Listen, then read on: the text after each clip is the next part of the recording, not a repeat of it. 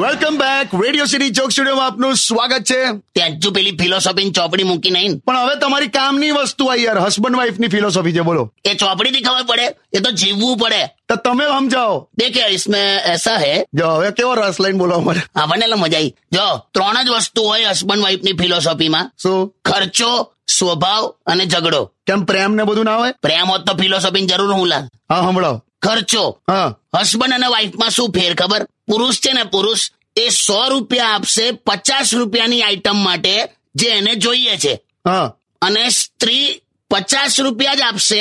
સો રૂપિયાની આઈટમ માટે જેને જોઈતી જ નથી હવે તું નક્કી કર આ બેમાંથી ખર્ચાળ કોણ એ તો કઈ રીતે નક્કી થાય એટલે જ ઝઘડા થાય સમજો તું પોઈન્ટ નંબર બે હા સ્વભાવ એનો શું સ્ત્રી છે ને એમ વિચારીને મેરેજ કરે કે એનો હસબન્ડ હી વિલ ચેન્જ કે એ પછી બદલાશે એમ હા પુરુષ એમ વિચારીને મેરેજ કરે કે શી વિલ નોટ ચેન્જ કે આ ક્યારે નહીં બદલાય સરવાળે છેલ્લે બંને ખોટા પડે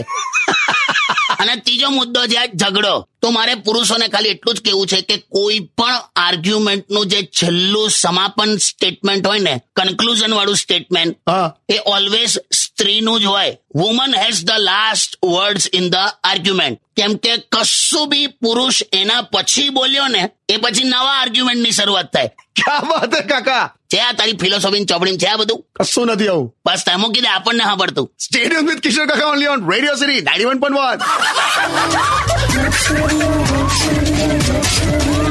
Radio City.